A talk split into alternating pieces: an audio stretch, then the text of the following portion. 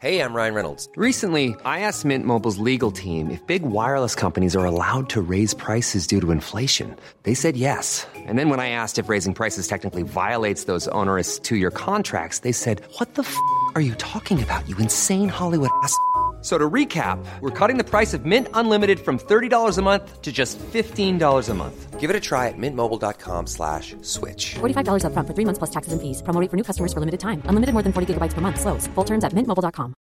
This is Paige, the co-host of Giggly Squad, and I want to tell you about a company that I've been loving, Olive and June. Olive and June gives you everything that you need for a salon quality manicure in one box. And if you break it down, it really comes out to $2 a manicure, which is absolutely insane. It's also so easy to get salon worthy nails at home with Olive and June. The difference between how your nails used to look when you did them yourself and now with the Manny system is a complete game changer. The best thing about Olive and June too is it's a quick dry, dries in about one minute, lasts for five days, and full coverage in up to one to two coats. Visit oliveandjune.com slash perfect Mani 20 for 20% off your first system. That's oliveandjune.com slash perfect Mani 20 for 20% off your first system. Lucky Land Casino asking people what's the weirdest place you've gotten lucky? Lucky? In line at the deli, I guess? Aha, in my dentist's office. More than once, actually. Do I have to say? Yes, you do. In the car before my kids' PTA meeting. Really? Yes. Excuse me, what's the weirdest place you've gotten lucky? I never win and tell. Well, there you have it. You can get lucky anywhere playing at LuckyLandSlots.com. Play for free right now. Are you feeling lucky? No purchase necessary. Void where prohibited by law. 18 plus. Terms and conditions apply. See website for details. Salute e salve e benvenuti alla Storia d'Italia. Episodio 125. Il trionfo di Eraclio. Innanzitutto vorrei ringraziare i tantissimi che hanno acquistato il miglior nemico di Roma nelle librerie e online. Grazie di cuore per la fiducia. Continuate a mandarmi le foto con il libro, mi scaldano sempre il cuore.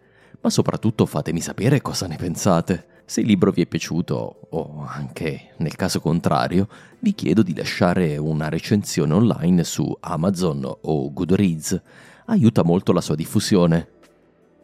Ora che le presentazioni a Roma, Torino e Firenze sono dietro di noi, anche se io registro una settimana in anticipo, vi ricordo inoltre che la prossima tappa sarà a Bruxelles il 10 dicembre alle 17. Vi informo inoltre che ho già organizzato una futura tappa a Crema presso la libreria Brioschi il 4 gennaio 2023. Fara Lombarda, sei stata avvisata. Questo episodio è dedicato a Matteo, a.k.a. Alan Chick. Grazie per il tuo supporto a livello Leonardo da Vinci dal giugno 2021. È stato molto bello incontrarti a Milano, nella nostra gita a caccia di una Milano tardantica poco conosciuta. Ringrazio in generale tutti i 320 sostenitori su Patreon, Typee e YouTube. Questa settimana Guglielmo De Martino si è unito al gruppo sempre più nutrito di sostenitori a livello Dante Alighieri, da 25 euro. Su Taipei abbiamo Davide Vieni a livello Galileo Galilei, mentre Marino Bottamini ha deciso di raddoppiare e lasciare lo stesso contributo anche su Taipei. Su Patreon è arrivato Simone Provenzano a livello Leonardo da Vinci. Grazie Simone. Vi ricordo che trovate tutte le mie dirette e anche altri video sul mio canale YouTube. Se non l'avete ancora fatto, sottoscrivete il canale e cliccate sull'icona con la campana per ricevere tutti gli aggiornamenti.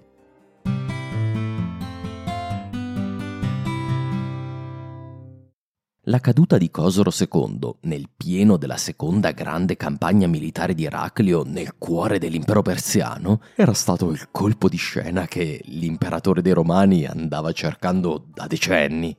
Una massima celebre di Karl von Clausewitz è che la guerra è la prosecuzione della politica con altri mezzi. Arrivati però al termine di una guerra, spesso anche l'inverso è valido. La politica è una prosecuzione della guerra con altri mezzi.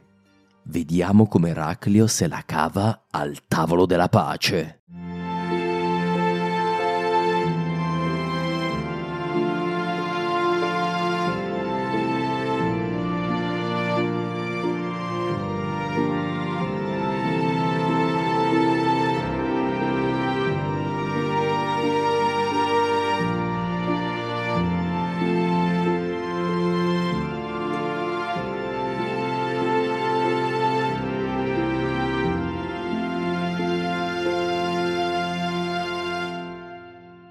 Subito dopo aver inviato il suo dispaccio dalla vittoria a Costantinopoli, Eraclio iniziò a ritirare le sue truppe dalla Mesopotamia, dirigendosi verso l'Armenia e poi di qui fino a Cesarea. Una volta lasciati i suoi uomini in questa città, si diresse a tutta velocità verso Costantinopoli, dove giunse in realtà poco dopo l'arrivo del suo dispaccio della vittoria. L'intera città lo accolse più che festosamente. Il loro imperatore aveva vinto la più improbabile delle vittorie e fu accolto in un vero trionfo. Narra Teofane. L'intera popolazione venne incontro all'imperatore presso il palazzo di Ieraia, insieme al patriarca e all'imperatore Costantino, suo figlio, tenendo in mano rami di ulivo e lampade, acclamando l'imperatore con lacrime di gioia. Costantino si fece avanti e si gettò ai piedi di Eraclio e lo abbracciò, ed entrambi versarono lacrime per terra. Alla vista di questo, tutto il popolo mandò inni di ringraziamento a Dio. Dopo aver ricevuto l'imperatore in questo modo, tutti entrarono nella città ballando gioiosamente. Eraclio fece ribadire il messaggio della vittoria e del trionfo anche attraverso l'arte. Un set di meravigliosi piatti d'argento sono stati trovati a Cipro, probabilmente sotterrati quando l'isola fu minacciata di invasione dagli arabi negli anni 40 e 50 del secolo. Sono piatti che illustrano la familiare storia biblica di Davide contro Golia. Nel piatto più grande ci sono due eserciti che si sfidano, l'uno contro l'altro, mentre Davide affronta il gigante e lo sconfigge. È facilissimo cogliere l'allegoria di quanto appena accaduto, di quello che il ridotto Stato romano era riuscito a compiere contro la superpotenza persiana. È molto probabile che questi piatti furono prodotti in molte copie, destinati ad ornare le case dei più importanti funzionari dell'impero, gli uomini che avevano aiutato Eraclio a salvare l'impero dalla distruzione, portandolo alla vittoria. Non credo che per molti di noi sia possibile immaginare il sollievo che provò questa generazione passata per il ferro e il fuoco. I romani avevano conosciuto decenni di sconfitte, ritirate, disastri. Il loro mondo, da un impero distribuito su tutto il Mediterraneo, si era ristretto in sostanza a due sole cose, una città, Costantinopoli, e un esercito da campo, Facendo leva su questi due asset, una città imprendibile e un esercito numeroso e guidato alla perfezione, Eraclio era riuscito a vincere una guerra che sembrava già perduta, in una delle più affascinanti campagne militari della storia umana. L'ultima grande guerra dell'antichità, alla quale ho dedicato tanti episodi, è per me una vicenda fondamentale della storia del VII secolo ed in generale della transizione tra l'antichità e il Medioevo. Purtroppo è spesso messa in ombra da quello che sappiamo che sta per succedere, ma si tratta a mio avviso di un errore. Questo conflitto è molto importante perché in un certo senso ruppe secoli di armata convivenza tra la civiltà del Mediterraneo, dal primo secolo a.C. in sostanza l'impero romano, e la potenza del mondo iranico-mesopotamico, dal III secolo d.C. l'impero sasanide. Per sette secoli queste due superpotenze si erano sfidate più volte, ma non avevano mai davvero tentato di distruggere l'avversario in una guerra di annientamento, con la parziale eccezione dei romani sotto Traiano contro i Parti e dei persiani sotto Shapur I. La rivalità tra Roma e Iran si era giocata spesso su pochi territori di confine, l'Armenia su tutti, ma anche Nisibis e Dara, la Lazica e la frontiera desertica tra i due imperi.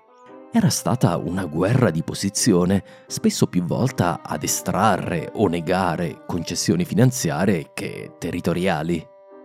Sempre il nostro Karl von Clausewitz, celebre generale, scrittore e teorico militare prussiano, ha scritto nel suo trattato Von Krieg sulla guerra Se consideriamo il puro concetto di guerra, il suo scopo sarebbe sempre e unicamente quello di sopraffare il nemico e disarmarlo.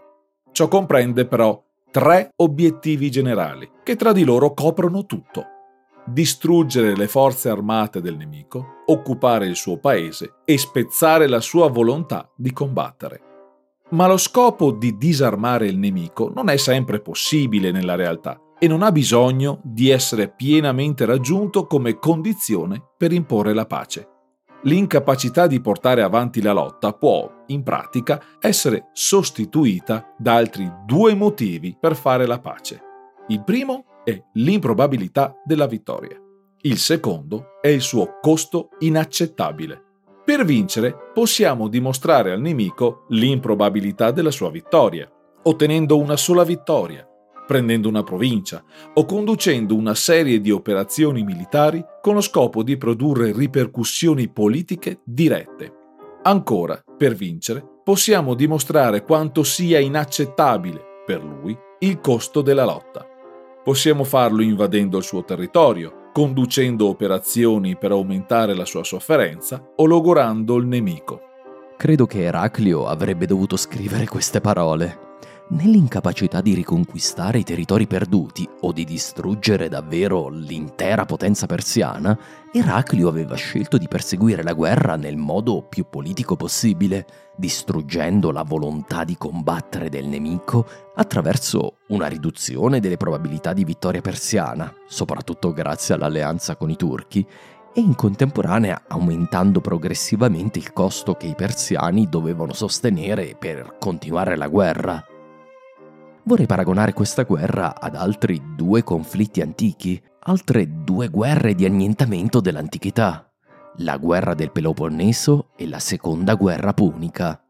Durante quelle guerre i duellanti dovettero dar fondo ad ogni possibile risorsa finanziaria, umana, diplomatica e militare in un conflitto che era durato un'intera generazione. Anche allora Atene e Sparta, e poi Roma e Cartagine, si diedero l'obiettivo della vittoria schiacciante sul nemico, perseguita con i mezzi di una guerra totale, che coinvolgesse ogni singola risorsa disponibile allo Stato era un tipo di guerra che è molto raro nell'epoca premoderna, perché gli stati antichi, medievali e perfino del primo Evo moderno raramente hanno i mezzi e la determinazione per perseguire una guerra totale. Anche allora Roma, Cartagine, Sparta e Atene avevano dovuto svalutare la moneta, requisire i tesori dei templi, alzare le tasse, arruolare forzosamente i propri cittadini ed estendere la guerra a quante più potenze neutrali possibile.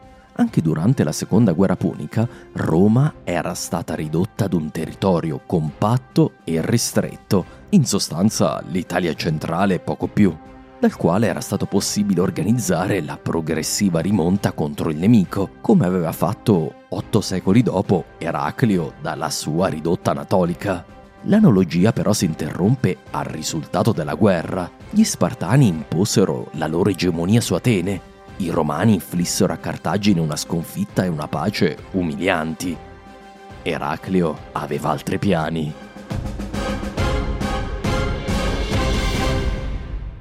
L'imperatore era consapevole che l'impero romano non poteva permettersi di ricominciare un altro round di combattimenti tra qualche anno. Occorreva raggiungere un trattato di pace che fosse mutualmente accettabile per entrambi i combattenti, in modo da restituire l'ordine che tanto bene aveva fatto alle due luci imperiali del mondo durante il V secolo. Da qui la decisione di Eraclio di non sfruttare il suo vantaggio, di non imporre ai persiani un trattato di Versailles, come quello gettato sul tavolo della Germania dopo la Prima Guerra Mondiale. Eraclio scelse una via più simile al Trattato di Vienna del 1815, che non portò all'umiliazione della Francia sconfitta, ma ad un nuovo equilibrio di potere sul continente europeo. Non era solo una questione di opportunità, ma anche di equilibrio di forze. Eraclio aveva sì vinto, ma non era stata una vittoria esclusivamente militare, anzi si era trattato più di un successo politico e diplomatico. Eraclio ci era giunto grazie alla continua pressione militare sulla Mesopotamia, che aveva reso la guerra impopolare in Persia. L'Iran inoltre era stato isolato diplomaticamente. Gli Avari, sconfitti sotto le mura teodosiane, erano diventati in sostanza un alleato inutile per i persiani, mentre Roma aveva guadagnato il più importante degli alleati nei turchi, stringendo l'Iran in una morsa mortale. Solo la pace e il ritiro delle forze di occupazione nelle province del Levante romano potevano garantire una speranza ai persiani di resistere al juggernaut turco che ora minacciava le sue frontiere. Infine Eraclio era riuscito ad inserire due grimaldelli, uno tra il sovrano persiano e Sharbaraz, convincendo quest'ultimo a non intervenire in Oriente, e l'altro tra Cosro e la classe dirigente persiana, spingendo quest'ultima a credere che solo la rimozione del re dei re poteva portare la pace. In sostanza, Eraclio era riuscito dove i persiani avevano fallito. Nel 615, infatti, i romani erano andati vicini a piegarsi al volere del re dei re, offrendo perfino di esautorare Eraclio. Cosoro II allora si era però rifiutato di trattare, cercando invece una vittoria totale, ricompattando i romani attorno al loro imperatore. Eraclio, offrendo ai persiani una via d'uscita onorevole, aveva ottenuto invece l'effetto opposto. Per gli iraniani nel frattempo la situazione peggiorò ancora. Nel 628, mentre Eraclio tornava a Costantinopoli e celebrava il suo trionfo, i turchi tornarono in forze e, incuranti dei propositi di pace con Roma, saccheggiarono Tiflis in Iberia e imposero il loro dominio sull'Albania caucasica. La perdita di questa regione fu un altro disastro per i persiani, perché i turchi stabilirono un esercito permanente di occupazione, una forza in grado di colpire a suo piacimento verso gli altipiani iranici, la Media e la Mesopotamia. L'ulcera che si era aperta a nord era ben lungi dall'essersi cicatrizzata. In questo frangente la decisione del re dei re, Cavad II, fu inevitabile. Inviò una lettera a Sharbaraz con l'ordine di evacuare immediatamente l'Egitto e l'Oriente romano. Sharbaraz doveva riattraversare l'Eufrate per portare soccorso alla madrepatria. Eppure c'era un piccolo dettaglio imprevisto. Sharbaraz, ormai de facto dominatore di quella che era stata la prefettura del pretorio dell'Oriente, da Antiochia si rifiutò categoricamente di obbedire. La sua risposta è citata da Michele il Siriano e Agapio di Hierapolis, anche detto Mabud ibn Custantin. Ci stiamo arrivando, eh? Non riconosciamo come nostro re Siroe figlio di Cosro e non abbandoneremo le nostre terre. Sharbaraz non avrebbe ceduto il potere che aveva costruito in decenni di battaglie, non senza combattere. Senza risolvere questo problema, però, per Eraclio la guerra non poteva dirsi ancora terminata del tutto. Per mettere pressione sul generale persiano, Eraclio fu dunque costretto ad abbandonare Costantinopoli, viaggiando con il suo esercito nell'autunno del 628 fino all'antica Mesopotamia romana, la regione di Edessa e Amida. Occupando questi territori, Eraclio si inserì come un cuneo tra Sharbaraz e l'impero persiano. Era evidente d'altronde che Sharbaraz aveva messo gli occhi sul trono persiano. Questa era la ragione che lo aveva spinto a non riconoscere Cavad II. Posizionandosi ad Edessa, però Eraclio aveva interrotto l'unica strada che da Antiochia portava nell'Iraq persiano. In sostanza, se Sharbaraz voleva il suo trono, avrebbe dovuto prima affrontare l'ultimo esercito dei Romani. Eraclio era certo che questa prospettiva avrebbe condotto il generale persiano al tavolo delle trattative. A fine 628 un nuovo colpo di scena rimescolò le carte della geopolitica orientale. Re Cavad II, dopo appena poco più di mezzo anno di regno, morì nel suo palazzo. Chissà che qualche amico dei suoi assassinati fratelli, zii e parenti vari non trovò il modo di liberarsi del nuovo re dei re. Comunque sia, il trono passò immediatamente a suo figlio, un giovinetto di 10 anni. In altri tempi la corona sasanide era passata senza colpo ferire di mano in mano e una reggenza si era formata per gestire il regno. Ma questi non erano tempi normali. L'impero degli iraniani era assediato da tutti i lati e aveva un disperato bisogno di richiamare le forze di occupazione in mano a Sharbaraz. Il grande generale persiano comprese che si trattava di un'occasione d'oro per prendersi il premio più grande inviò immediatamente dei messaggeri presso Eraclio, ad Edessa. il generale iraniano voleva ritirarsi in buon ordine e prendere il potere a Ctesifonte. Sharbaraz chiedeva ad Eraclio di essere il suo Maurizio nei confronti di Cosro II.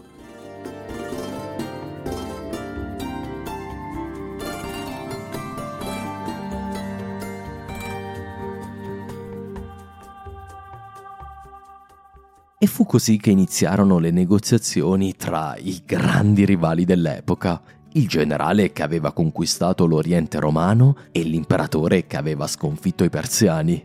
Indubbiamente ci furono molti andirivieni diplomatici, ma infine si giunse ad un accordo le parti decisero che questo sarebbe stato firmato con tutti i crismi dell'ufficialità nella piccola cittadina di Arabissos, nei monti dell'Antitauro che erano stati il confine ufficioso tra quello che rimaneva dell'impero romano e la Siria persiana sin dal 614. In uno scherzo del destino, o forse con una decisione simbolica, il summit avrebbe avuto luogo nella cittadina dove era nato Maurizio. Nel luglio del 629 i due grandi rivali si incontrarono per la prima volta in un summit di pace e non sui campi di battaglia. Si scambiarono doni e si abbracciarono. A quanto pare Sharbaraz chiese perfino perdono per i tanti danni causati all'impero romano, utilizzando la scusa vecchia come il mondo. Aveva solo seguito gli ordini del re. D'altronde, i morti hanno sempre torto. Quanto ai dettagli dell'accordo, Sharbaraz ottenne di non tornare ai confini prebellici, quelli di Maurizio. La nuova frontiera sarebbe stata posta sull'Eufrate. Eraclio cedeva in sostanza le importanti regioni tra l'Eufrate e Dara, che includevano anche città importanti, come Edessa. Era un ritorno a dove il confine dell'impero era stato ai tempi di Adriano, ma un prezzo che Eraclio era disposto a pagare pur di avere un partner affidabile a Oriente, come Adriano. Eraclio e Sharbaraz suggellarono l'accordo con un patto matrimoniale. Uno dei figli di Eraclio, avuti da Martina, sarebbe diventato il genero di Sharbaraz, mentre il primogenito del generale persiano fu nominato al patriziato romano, un altro gesto di alta valenza simbolica. Un piccolo contingente romano si sarebbe inoltre unito alle forze del grande esercito persiano di Siria, simbolicamente illustrando il supporto di Roma per il generale che aveva provato a conquistarla.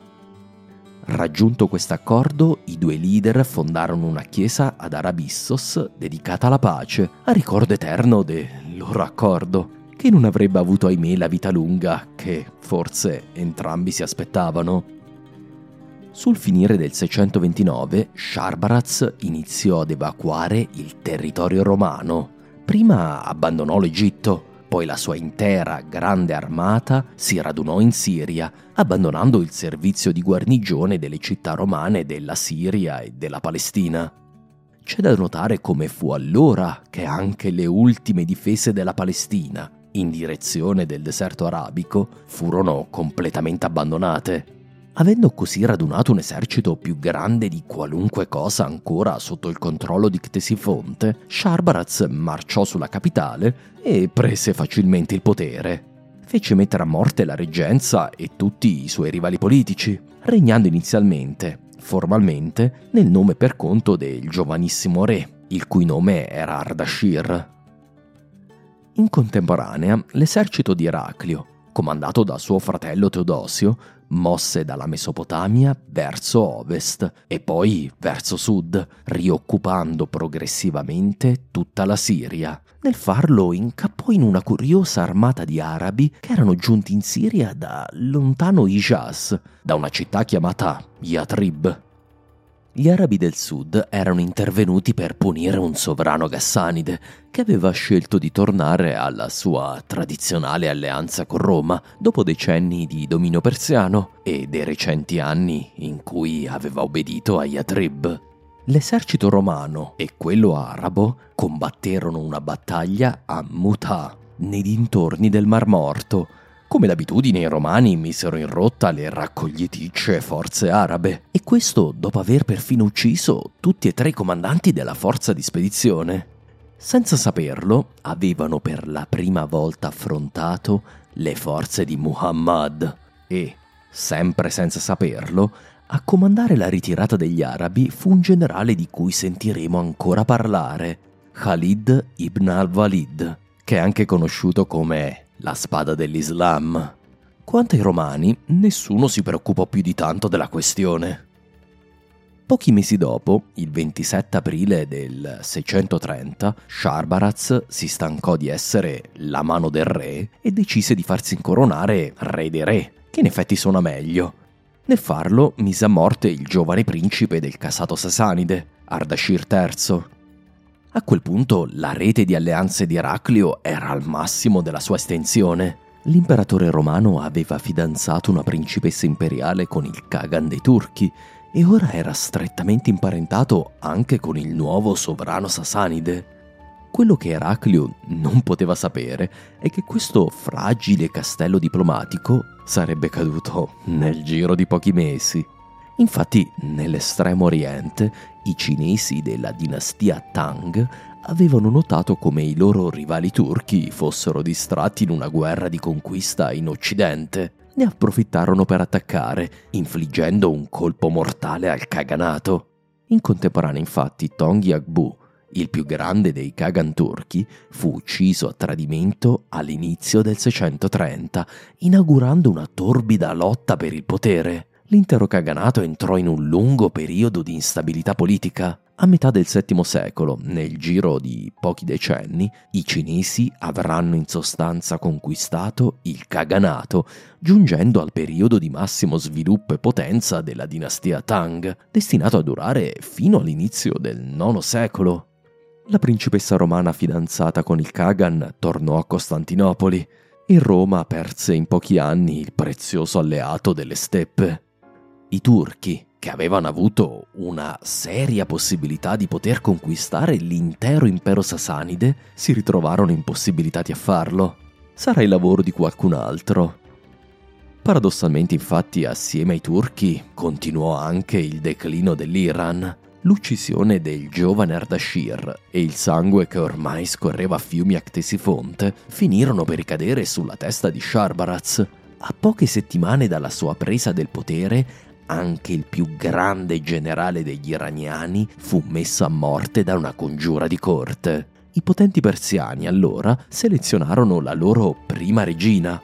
Sì, avete sentito bene, regina, ovvero la principessa Boran, una delle poche sopravvissute della famiglia di Cosolo II.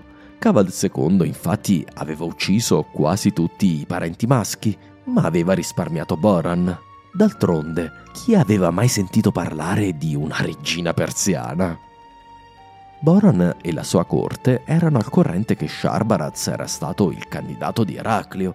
In questo delicato frangente non potevano inimicarsi i romani. Pur di evitare la guerra e per ringraziarsi l'imperatore, Boran e il suo primo ministro offrirono di tornare alla frontiera più punitiva per i persiani, quella del 591, la più favorevole ai romani di tutte le frontiere della lunga storia delle guerre persiane. Eraclio alla fine accettò, pensando che per i prossimi anni i Sasanidi non sarebbero stati nelle condizioni di nuocere. In quel 630, dunque, la guerra romano-persiana si può dire davvero terminata con il trionfo completo di Eraclio, anche perché Sharbaraz, durante il suo breve regno, aveva inviato ad Eraclio il simbolo stesso della vittoria romana, la vera croce di Cristo. Eraclio la ricevette a fine 529 a Ierapoli, in Siria, e si mise subito al lavoro per riportarla a casa. L'imperatore alla fine aveva ottenuto quasi di più con le armi della diplomazia che con la guerra guerreggiata.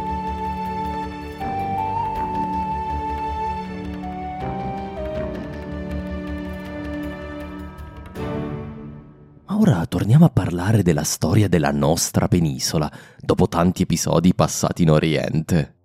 Mentre questi sconvolgimenti geopolitici si snodavano sul grande teatro della politica orientale, nella lontana e periferica provincia italiana la pace tra Longobardi e Impero continuava a reggere.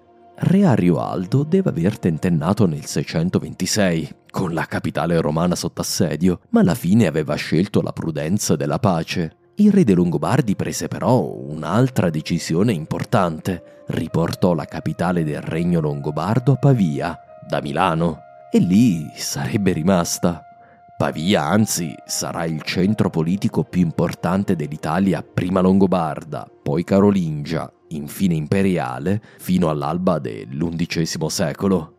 Per Arioaldo però le sfide non erano ancora terminate. Vi ricorderete forse come Arioaldo prese il potere in più fasi tra il 624 e il 626, finendo per mettere a morte Adaloaldo, il giovane figlio di Agilulfo e Todolinda. Eppure c'era ancora un membro del casato dei litinghi bavaresi a corte, la principessa dei Longobardi, Gundeperga. Figlia di Teodolinda e Agilulfo, in Gundeperga, come in molti altri casi, c'era tutta la legittimità della trasmissione del potere. Era stato grazie al suo matrimonio con Gundeperga che Arioaldo aveva potuto rivendicare il trono. Eppure è evidente che tra i due non corresse buon sangue. Forse il matrimonio non era stato felice all'inizio, ma non ho dubbi che l'uccisione del fratello e l'isolamento della madre spinsero Gundeperga a valutare un modo per liberarsi del marito. Qui ahimè dobbiamo fare i conti con le storie ingarbugliate del VII secolo. Fredegario, di solito abbastanza informato sui fatti longobardi, ci dice che Gundeperga tramò con i duchi friulani per rovesciare Arioaldo. Questi sono due nomi conosciuti, vi ricordate Taso e Cacco, duchi del Friuli e discendenti dei Gausi di Alboin? La nebbia a questo punto si infittisce perché, secondo Paolo Diacono, Taso e Cacco sarebbero dovuti essere già morti, uccisi dall'esarca Gregorio, che regnò a Ravenna fino al 625.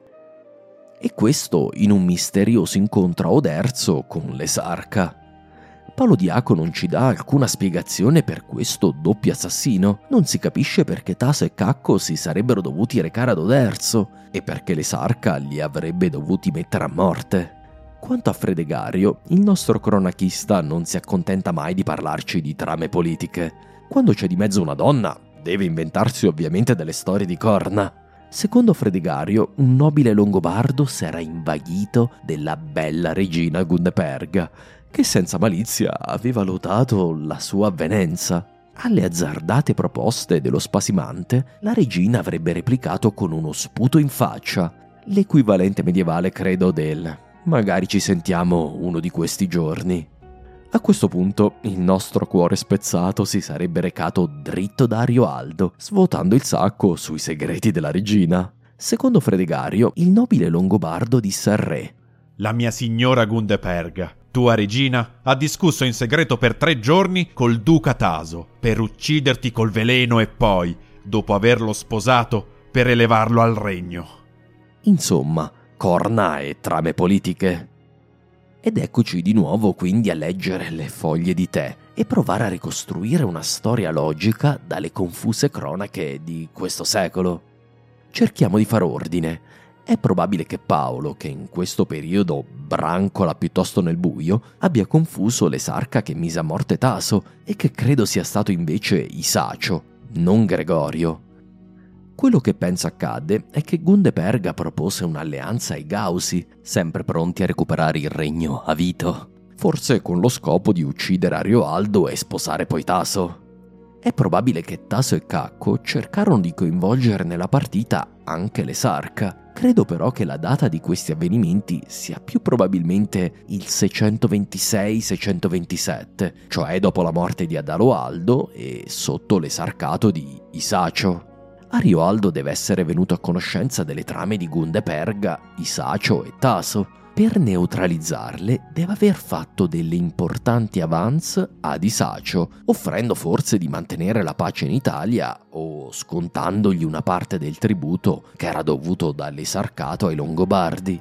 Traccia di questo sconto c'è in Fredegario, anche se in questo caso il taso in questione sarebbe duca della Toscana. Che confusione!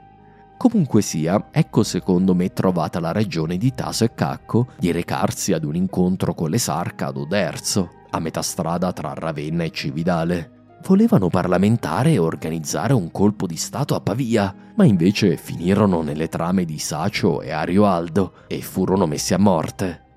Poco dopo, Arioaldo confinò sua moglie nella fortezza di Lomello, a poca distanza da Pavia, la stessa dove si erano incontrati Agilulfo e Teodolinda, 40 anni prima. Da notare che non la mise a morte. Fredegario sostiene che tre anni dopo ci fu un intervento diplomatico dei Franchi per ridare la dignità di regina a Gundeperga, lontana parente dei Merovingi in quanto nipote di Garibald, primo duca dei Bavaresi. È una ricostruzione plausibile, ma carica comunque di dubbi. Quello di cui siamo certi è però che Arioaldo si riavvicinò davvero all'esarcato e quindi anche al papato. Improvvisamente Papa Onorio, che lo aveva chiamato tiranno solo nel 626, sembra cambiare completamente atteggiamento verso di lui. Vi ricorderete forse la vicenda di Fortunato, patriarca di Grado. Questi era stato nominato in collaborazione tra tricapitolini ortodossi per mettere fine allo scisma di Aquileia. Fortunato però aveva deciso di trasferirsi di nuovo in territorio longobardo tornando allo scisma tricapitolino e saccheggiando per giunta il tesoro di Grado, tesoro invece degli ortodossi. Nel 628 Onorio scrive una lettera all'esarca Isacio in cui si rivolge in modo piuttosto referente a proposito del re longobardo. Noi quindi abbiamo inviato dei nostri uomini da Arioaldo, eccellentissimo re dei Longobardi. Abbiamo ingiunto che non solo consegni Fortunato, ma anche tutto quello che si è portato con sé, che il re non deve indugiare a restituire. Questo in modo che la cristianissima Respubblica Romana ottenga infine un'adeguata giustizia.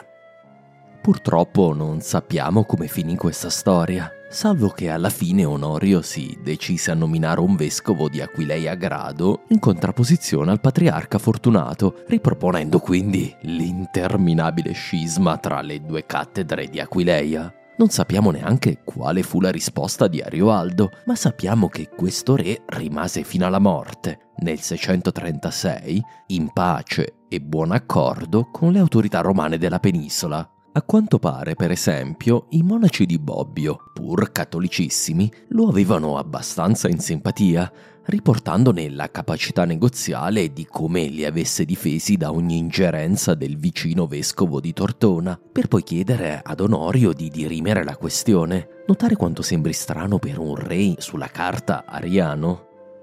Il pontefice alla fine diede ragione a Bobbio e a Rioaldo, da questo momento in poi Bobbio fu reso indipendente dalla gerarchia ecclesiastica, rendendolo un potere sostanzialmente autonomo. Si trattava evidentemente di un grande vantaggio per Bobbio, la cui potenza e ricchezza presero a crescere a ritmo vertiginoso, non dovendo pagare alcun contributo o tassa ai vicini vescovi e raccogliendo sempre più donazioni dai potenti duchi e re longobardi.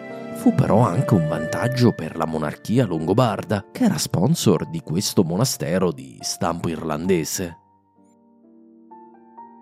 Arioaldo è celebre inoltre nella storia italiana perché abbiamo traccia delle sue decisioni nel primissimo giudicato o sentenza longobarda. È una storia di normale amministrazione pubblica longobarda che inizia a gettare luce sull'organizzazione del regno, una luce che sarà molto più intensa a partire da Rotary, il successore di Arioaldo. La questione ha a che vedere con il confine da dare a due territori municipali, quello di Parma e Piacenza. Questa diatriba affonda probabilmente nella notte dei tempi, forse addirittura ai tempi dei due municipi romani. Ora furono i Gastaldi, per conto delle rispettive città, a chiamare in causa il re. A quanto pare la causa era iniziata già sotto ad Aloaldo e Teodolinda, ma fu Arioaldo ad inviare un suo notaio e altri membri della corte per accertare i fatti e decidere con equanimità il confine giurisdizionale tra le due città. In base all'indagine dei suoi ufficiali, Arioaldo sostenne infine una posizione a quanto pare grosso modo favorevole a Piacenza. Questo giudicato fu poi utilizzato nel 674 dai Piacentini, regnante per Tarito, come prova contro i parmigiani, quando la questione del confine fu di nuovo riaperta da Parma. È una vicenda interessante perché qui vediamo all'opera per la prima volta le istituzioni dell'Italia longobarda. Come si può notare, l'organizzazione del regno è inquadrata sempre in uno schema di territori cittadini, come era stato anche l'impero romano, e a differenza invece del regno dei Franchi, molto più rurale e più focalizzato su contee di grandi dimensioni, dominate da importanti nobili franchi che vivono in campagna. Inoltre, nella causa longobarda, a rappresentare le città sono in questo caso i Gastaldi, non sono i duchi delle due città o l'autorità vescovile. I Gastaldi erano nati per essere gli amministratori delle proprietà regie, una sorta di defensores ecclesie, per utilizzare un istituto invece tipico della chiesa di Gregorio Magno, ma a difesa invece delle proprietà del re.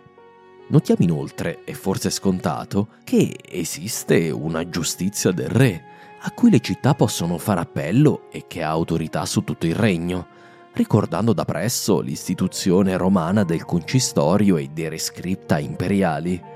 Non è affatto scontato. Il re si avvale infine di funzionari statali che svolgono una vera e propria indagine e non si avvalgono invece di quelli che, in teoria, sarebbero i tipici istituti legali dei germani, ovvero la faida, l'ordalia, il duello d'onore o il giuramento di fronte a testimoni. Ma su questo punto, ovvero sulla ricostruzione del funzionamento legale dell'Italia longobarda, torneremo a tempo debito. Per ora ci tenevo a sottolineare la prima prova dell'esistenza del diritto longobardo, che, avrete notato, è perfino antecedente al celebre editto di Rotary.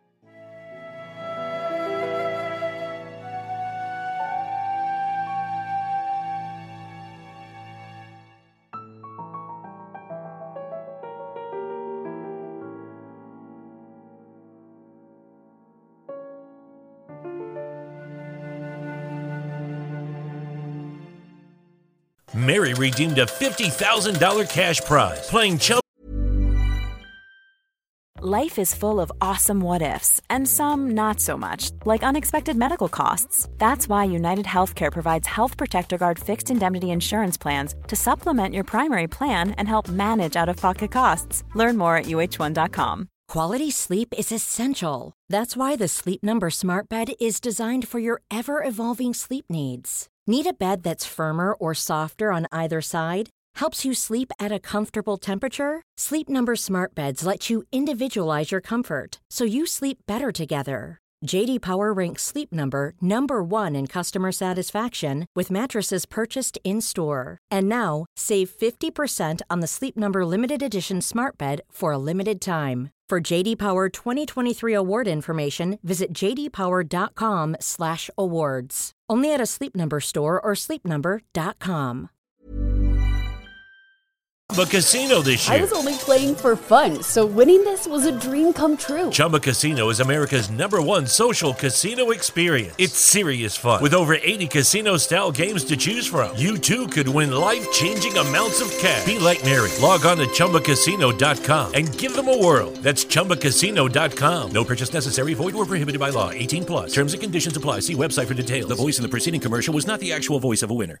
La lunga pace dell'Italia ormai entrata nel suo terzo decennio, iniziò a dare i suoi primi visibili frutti durante gli anni del pontificato di Onorio, dal 625 al 638. Credo che quanto sappiamo su Roma valga anche probabilmente per il resto d'Italia, ma nel silenzio delle fonti è più facile illustrare l'evoluzione della capitale in questo periodo.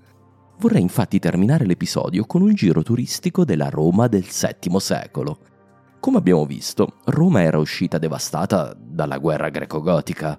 Il cinquantennio di continue guerre che era seguito all'arrivo dei Longobardi non aveva fatto che peggiorare le cose, fino ai giorni cupissimi di Gregorio Magno, Papa Gregorio aveva illustrato nel migliore dei modi il senso di disfacimento fisico della città ottimisticamente definita eterna. Aveva descritto una città dilapidata, coperta di acquitrini e malsana, con le grandi infrastrutture pubbliche e perfino le chiese che cadevano in rovina.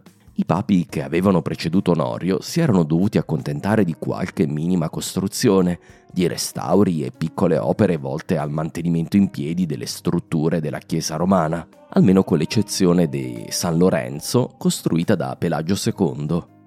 Con Onorio invece abbiamo un fiorire di opere che non ha precedenti nel periodo successivo alla guerra greco-gotica. Innanzitutto le chiese, perché in questo periodo l'autorità papale non si estendeva alle opere pubbliche, normalmente di competenza imperiale. Siamo certi che Onorio fece costruire ex novo la grande basilica di Sant'Agnese fuori le mura, lungo la via Nomentana. Se non ci siete stati, consiglio caldamente la visita. La chiesa è costruita direttamente sopra la tomba della martira Agnese, scoperchiando un tratto delle catacombe in cui era stata sepolta per mettere a nudo l'originale tomba. Agnese era già stata celebrata da Costantino con la costruzione di un'altra basilica, adiacente all'attuale, con la caratteristica forma costantiniana della basilica circense, cioè a forma di circo, e che ora è una suggestiva rovina. Di fianco a Sant'Agnese c'è anche il mausoleo di Costanza, la sorella di Costantino, un altro monumento assolutamente imperdibile, grazie ai suoi fantastici mosaici del IV secolo, che ai miei occhi sembrano l'anello mancante tra l'arte pagana e quella cristiana. Se visiterete Sant'Agnese, al suo interno scoprirete una rara meraviglia architettonica del VII secolo, la chiesa ha una struttura elegante che sembra anticipare le maestose chiese della rinascita carolingia del IX secolo. La grande navata centrale è a due piani, con un elegante matroneo. Un tempo si accedeva alla chiesa proprio dal matroneo. Ma la sorpresa è nell'abside. C'è uno dei più bei mosaici in stile bizantino di tutta Roma. Vi sono ritratte solo tre figure. Al centro la stessa Agnese, con gli abiti e gioielli di un'Augusta dell'impero tardo antico. Dal cielo stellato discende la mano di Dio ad incoronarla. A sinistra di Agnese c'è Papa Simmaco, papa ai tempi di Teodorico. Ricordate i suoi litigi contro Lorenzo? Infine alla destra c'è il nostro Onorio, uno dei primissimi papi del quale abbiamo una rappresentazione contemporanea vestito come un vescovo tardo antico, offre un modellino della chiesa a Sant'Agnese. Potete vedere una foto di questo mosaico nell'immagine del podcast. Meraviglioso!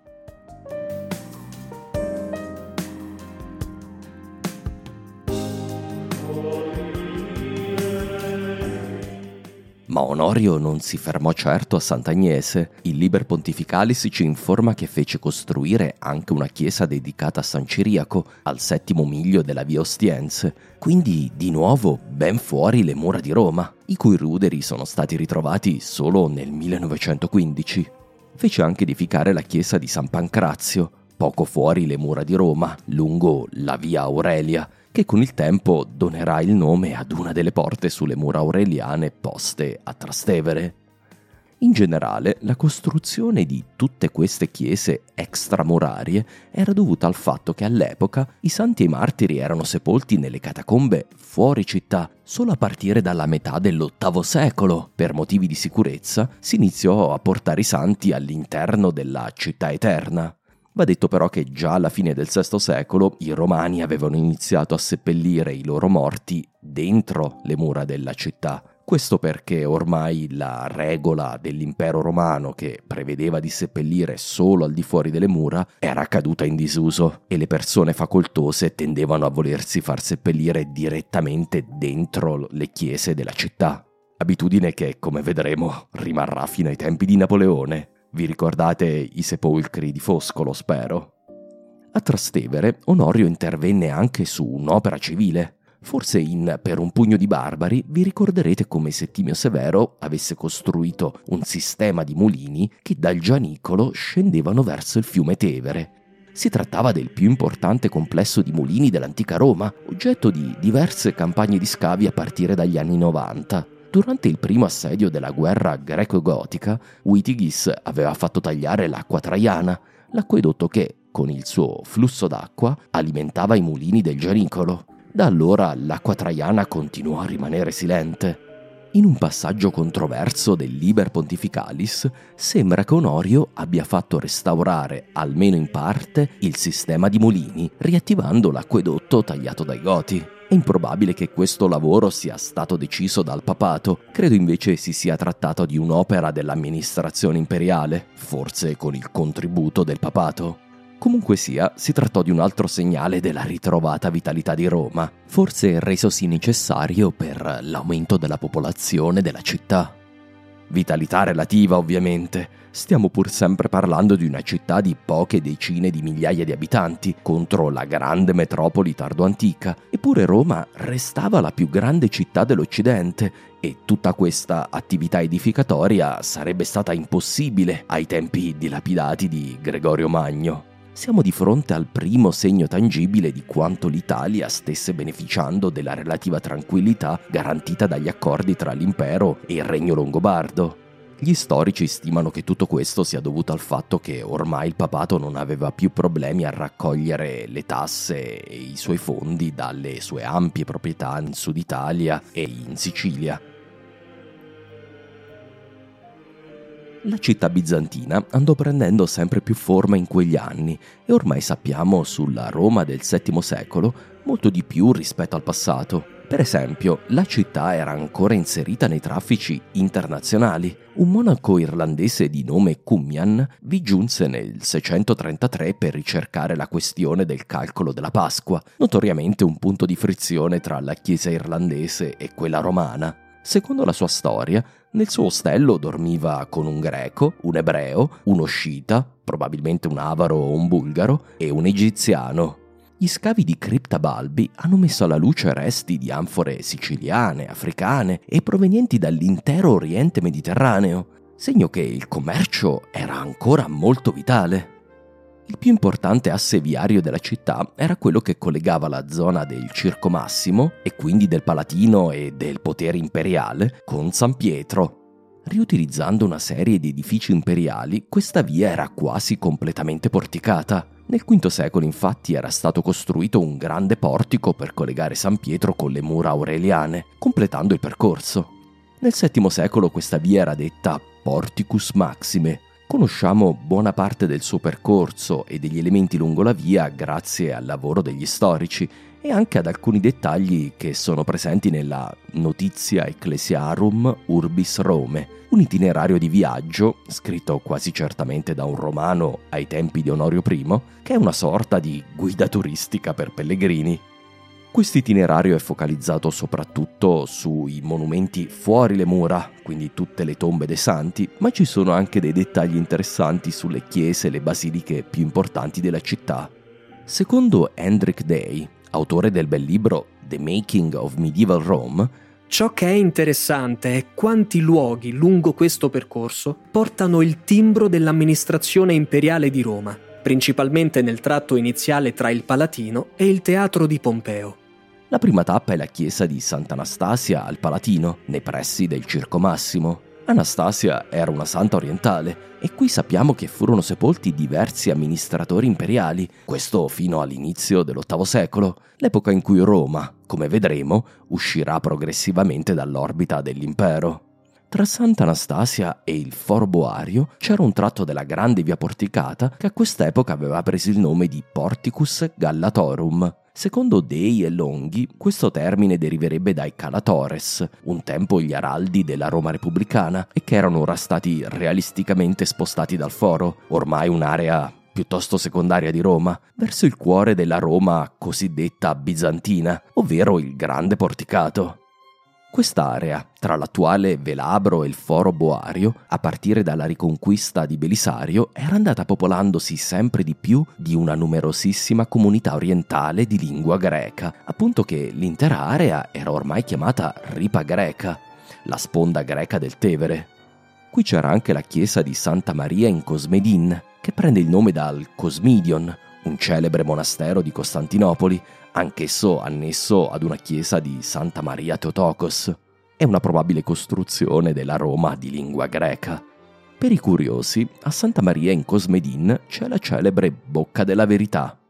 Dall'altro lato della piazza, attraverso uno slargo oggi colpevolmente adibito a volgare parcheggio, e la cosa mi fa andare in bestia, c'era il complesso della chiesa di San Giorgio al Velabro, la chiesa dell'attentato del 1992.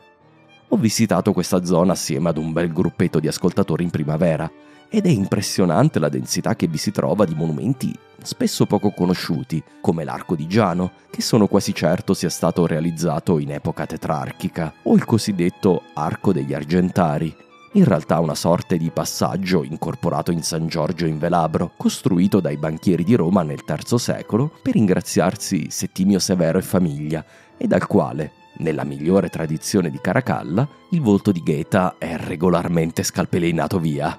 State prendendo nota per il prossimo viaggio a Roma, spero.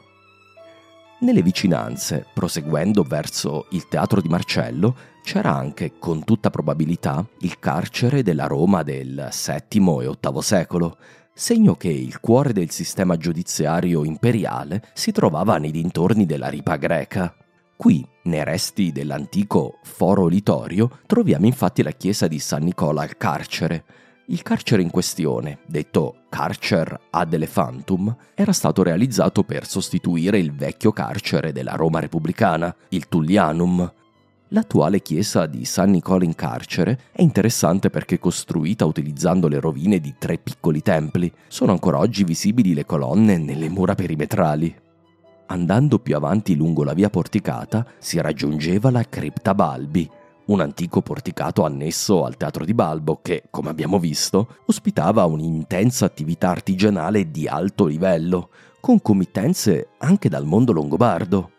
Da qui la via giungeva al Tevere e poi, attraverso il ponte trionfale, al Vaticano. Ma non andiamo in quella direzione. Concludiamo questo giro della Roma di Papa Onorio lasciando il grande porticato nei pressi di Cripta Balbi e dirigendoci invece verso il Campidoglio. Nell'attuale Piazza Venezia c'era probabilmente la zecca imperiale, ospitata nei locali dell'antico Ateneum di Adriano, ritrovato durante gli scavi propedeuci per la metro C. Scendiamo dunque in quello che era stato il centro cittadino, il foro, abbiamo visto come ai tempi del regno ostrogoto la prima chiesa ad essere installata nel foro fu quella di San Cosma e Damiano, voluta da Amalassunta e Papa Felice all'interno degli edifici del Foro della Pace e del Tempio di Romolo, il figlio di Massenzio.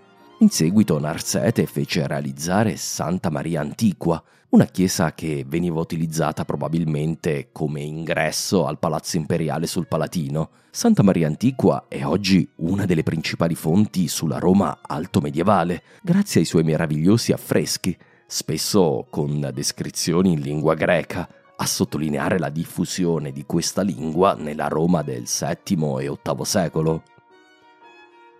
Nell'area del foro, il Liber Pontificalis ci informa che Papa Onorio, nel VII secolo, ottenne da Eraclio l'autorizzazione ad utilizzare uno degli edifici più importanti del foro, forse il più importante, con l'obiettivo di edificare una nuova chiesa. Si trattava niente meno che dell'aula del Senato, ricostruita da Diocleziano nel III secolo e che Onorio trasformò in un tempio dedicato a Sant'Adriano. Sotto il fascismo la chiesa è stata spogliata per riportare in luce le mura e il pavimento originali. L'autorizzazione imperiale a questa trasformazione era indispensabile, perché ancora a questa data era l'autorità statale ad essere proprietaria di tutti gli antichi edifici pubblici romani. Sempre con l'autorizzazione imperiale, il Papa fece asportare le tegole bronzee del Tempio di Venere a Roma il più grande dell'antica città pagana, che si trovava tra il foro e il Colosseo. Le tegole furono utilizzate per restaurare il tetto di San Pietro, il nuovo principale tempio dell'unico Dio ormai adorato dai romani. Insomma, spero vi sia piaciuto questo giro turistico in compagnia di quello che sappiamo della Roma della prima metà del VII secolo. Come avrete notato, in un quadro comunque di forte decadenza dell'antica città imperiale, ci sono segni di vitalità e di costruzione di qualcosa di nuovo, riutilizzando soprattutto i frammenti della città antica. È un processo che per noi è certamente doloroso, ma che permise a Roma di sopravvivere e reinventarsi, finendo inavvertitamente per preservare pezzi della città antica. L'ho già notato a proposito del Pantheon, ma dubito che l'aula del Senato ci sarebbe giunta quasi integra se non fosse stata trasformata in una chiesa. Parlarne per me era importante anche per una ragione di principio. Credo sia sbagliato dare precedenze di qualità o importanza alle vicende umane. La storia di Roma ha certamente periodi di sviluppo e di declino, eppure tutti meritano il nostro studio e il nostro amore, perché tutti fanno parte della nostra storia. Quella italiana è una storia fatta di mille strati, sedimentatisi come livelli geologici e archeologici. Noi siamo la risultante di tutto questo. Amare la Roma alto medievale vuol dire anche capire il perché le fasi di un'evoluzione affascinante verso qualcosa di nuovo, come una seconda fondazione che lentamente cresce nelle rovine di Trantor per costruire il nuovo mondo post-apocalittico e post-imperiale. E cos'è la Chiesa romana se non la seconda fondazione di Asimov? La vicenda umana è sempre in divenire e c'è della poesia in come sia difficile distruggere la nostra voglia di vivere e ricostruire. Mi viene da pensare, come spesso in questi casi, a Tolkien. In un dialogo tra Gimli il nano e Legolas l'elfo, questi commentano come le opere migliori di Minas Tirith appaiono essere le più antiche, come d'altronde le mura di Eraclio alle Blacerne non furono all'altezza di quelle di Teodosio. Un esempio storico che certamente Tolkien conosceva, visto che Minas Tirith ha tutta l'aria di essere una Costantinopoli della Terra di Mezzo. Ma leggiamo Il Signore degli Anelli. Indubbiamente le migliori opere in pietra sono le più antiche e risalgono ai tempi della prima costruzione, disse Gimli. Ed è sempre così per tutte le cose che gli uomini intraprendono. Una gelata in primavera o la siccità in estate ed essi non portano a compimento la loro promessa. Eppure è raro che i loro semi non germoglino, disse Legolas. Anche in mezzo alla polvere o al marcio li si vede improvvisamente spuntare nei luoghi più imprevisti. Le azioni degli uomini sopravviveranno alle nostre, Gimli. Riducendosi però, dopo tutto, a potenzialità fallite, suppongo. A ciò gli elfi non sanno rispondere. In generale, neanche gli storici sanno farlo. Eppure ho la sensazione che questi germogli cresciuti tra le rovine un giorno fioriranno. Nella prossima puntata copriremo gli ultimi anni di quiete sotto il cielo del Mare Nostrum. Per l'ultima volta l'impero romano dominerà incontrastato sul Mediterraneo, come la superpotenza mediterranea che era stata sin dalla vittoria contro Cartagine. L'ora del fato incombe su un mondo cristallizzato da secoli.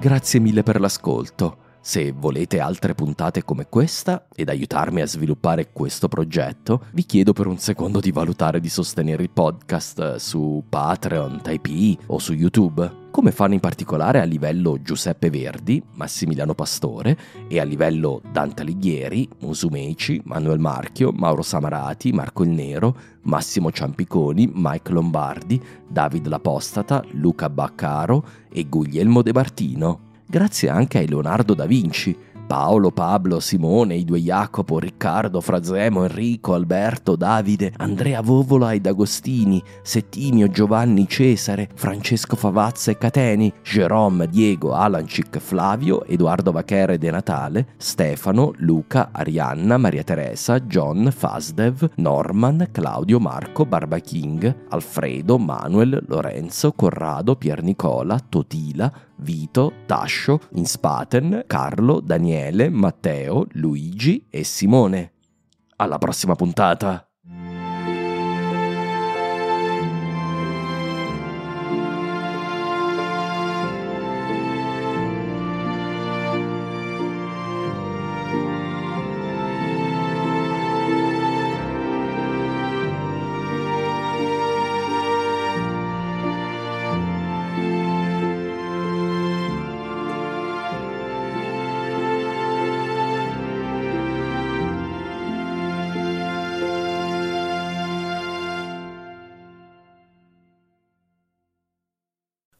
Redeemed a $50,000 cash prize playing Chumba Casino this year. I was only playing for fun, so winning this was a dream come true. Chumba Casino is America's number one social casino experience. It's serious fun. With over 80 casino style games to choose from, you too could win life changing amounts of cash. Be like Mary. Log on to chumbacasino.com and give them a whirl. That's chumbacasino.com. No purchase necessary, void or prohibited by law. 18 plus. Terms and conditions apply. See website for details. The voice in the preceding commercial was not the actual voice of a winner.